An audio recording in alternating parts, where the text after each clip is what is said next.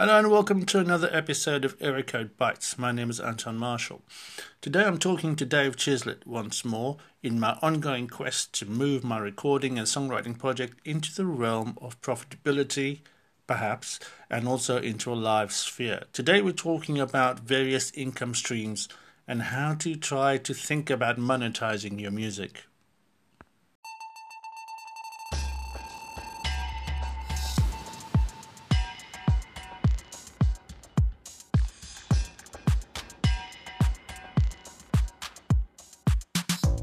Hey, Anton, I'm back to bug you again.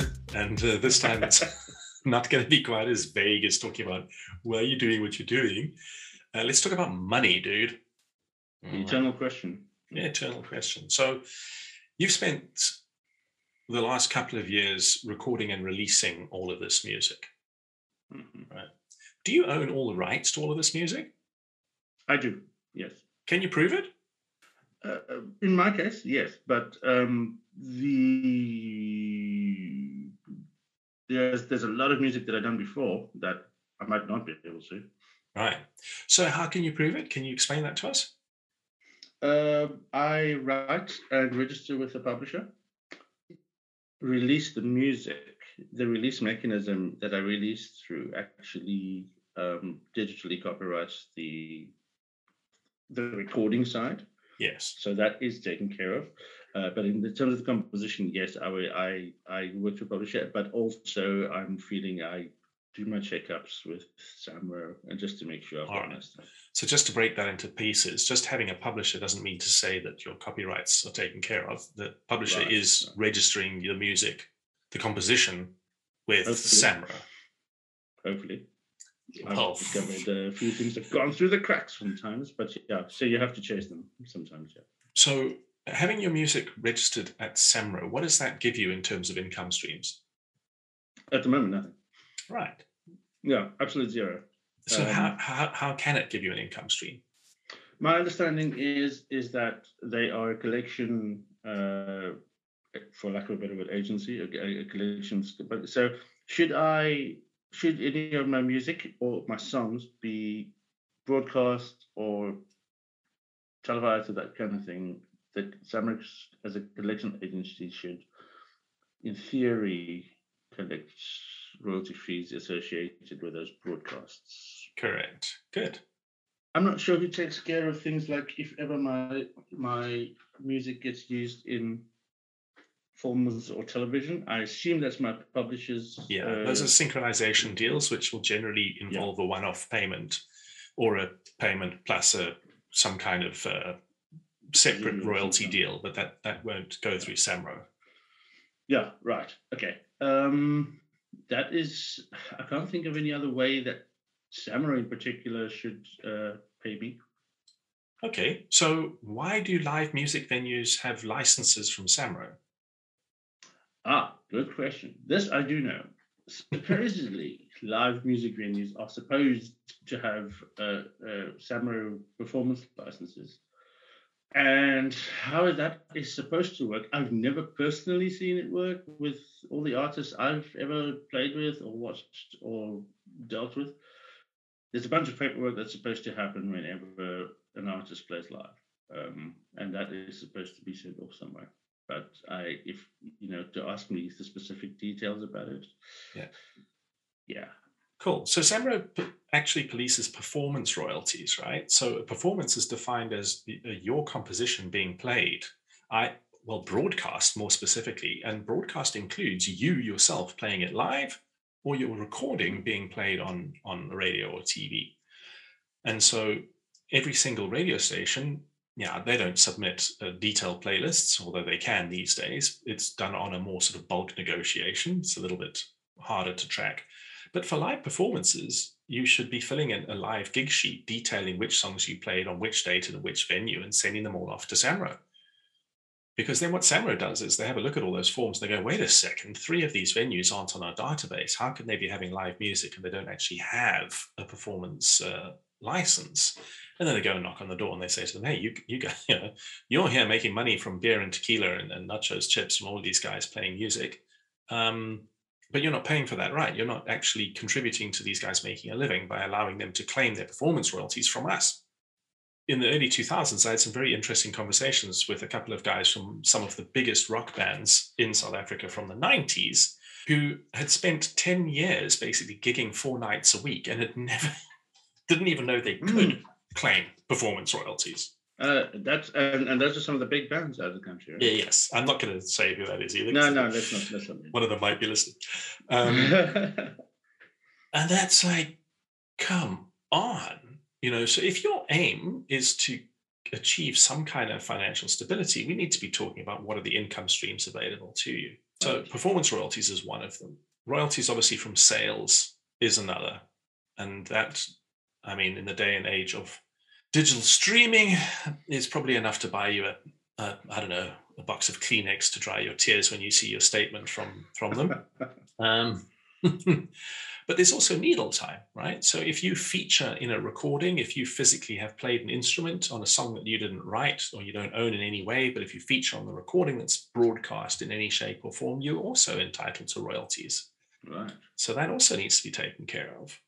And you know, this is before you've even played a gig or negotiated a fee.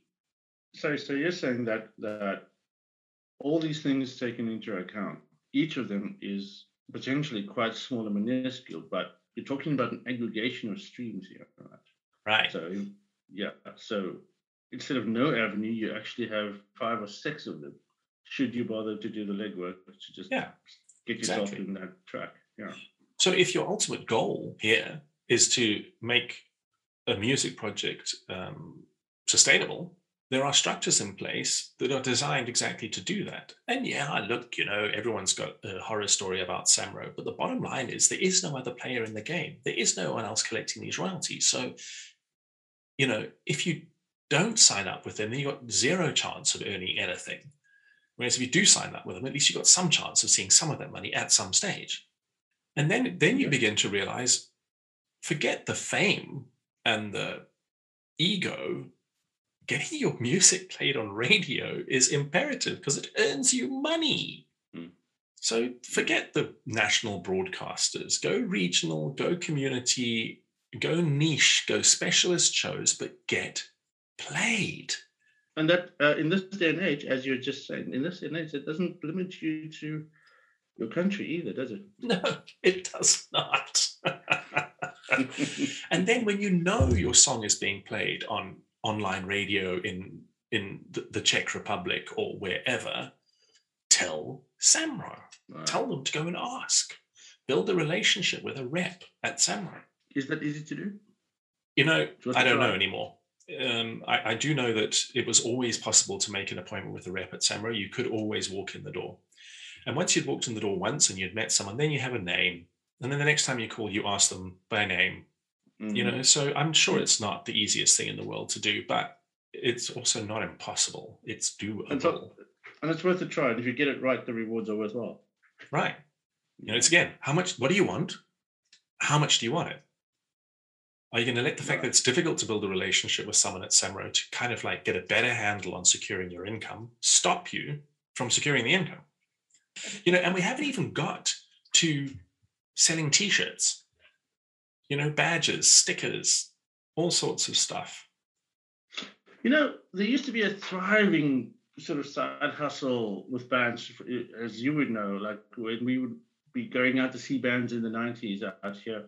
Um, there'd always be some kind of merchandise going, even those little buttons and badges, two rand or one rand, Yeah. or whatever the case may be. That seems to have really fallen away in the last two decades, doesn't it? Well, I suppose it's no coincidence because so is attendance with live shows really fallen away. Um, and at the same time as the platforms for, you know, original music that's not hugely mainstream have also been gradually evaporating. Mm, Um, mm. but by the same token, you know, I remember when I was still playing in bands in, in the in the actual very early '90s when when like house hit hard, it obliterated everything. There were no venues anymore. There were no gigs. So if you were a rock band, you were screwed. Mm. But all that did was it just made people work harder and come up with new plans, and, and the live scene evolved and adapted because of that. You know, I think there's a very good reason why a lot of music fans walked away from the rock scene after the 90s. And it was as simple as this. You know, you want to go and see the latest big rock band who's on tour from wherever, and you pay whatever it was, 50 bucks to get in at the door. And that's it. You get 50 bucks. You go and you see maybe there's a support maybe. Um, maybe there's two. Uh, and then there's the bands on for about an hour and then the venue shuts like an hour after that. There's no DJ or anything. That's it. That's what you get for your 50 bucks. At the same time, you could buy a rave ticket for 80 bucks. And there would be five stages, chill out rooms, fire jugglers, stilt walkers, and it would go until eight o'clock the next morning. You know, your value for money, the return on your investment was just exponentially higher. And I think for a lot of people, they were just like, but, but this just you know this doesn't give me as as, as much of the good stuff i'm not doing this anymore mm. And mm-hmm. you know when new technology hits your business that's the challenge is to change your business model because if you don't you're screwed. It's a really really important thing to start thinking about is is like you know the music industry is called an industry actually bizarrely enough for a reason. In other words it actually runs like a business. There is a money trail and there are percentages and there's a whole structure. And so if you're stepping out into that world expecting to actually make a living out of it, you've got to know how it works. Mm. You know, yeah. no professional football player plays top flight football with no understanding of the offside rule. And yet I meet musicians all the time who are out there expecting to make money, expecting to be respected, and have no idea about how the mechanics of the financial side of the music industry work. That's just an attitude that is dooming them to failure.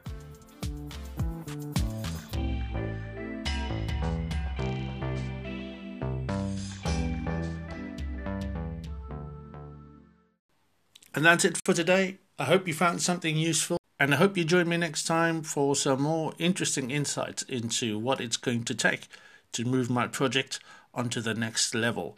David Chislett can be contacted at www.davidchislett.com and you can check out more at my website www.eracode.co.za.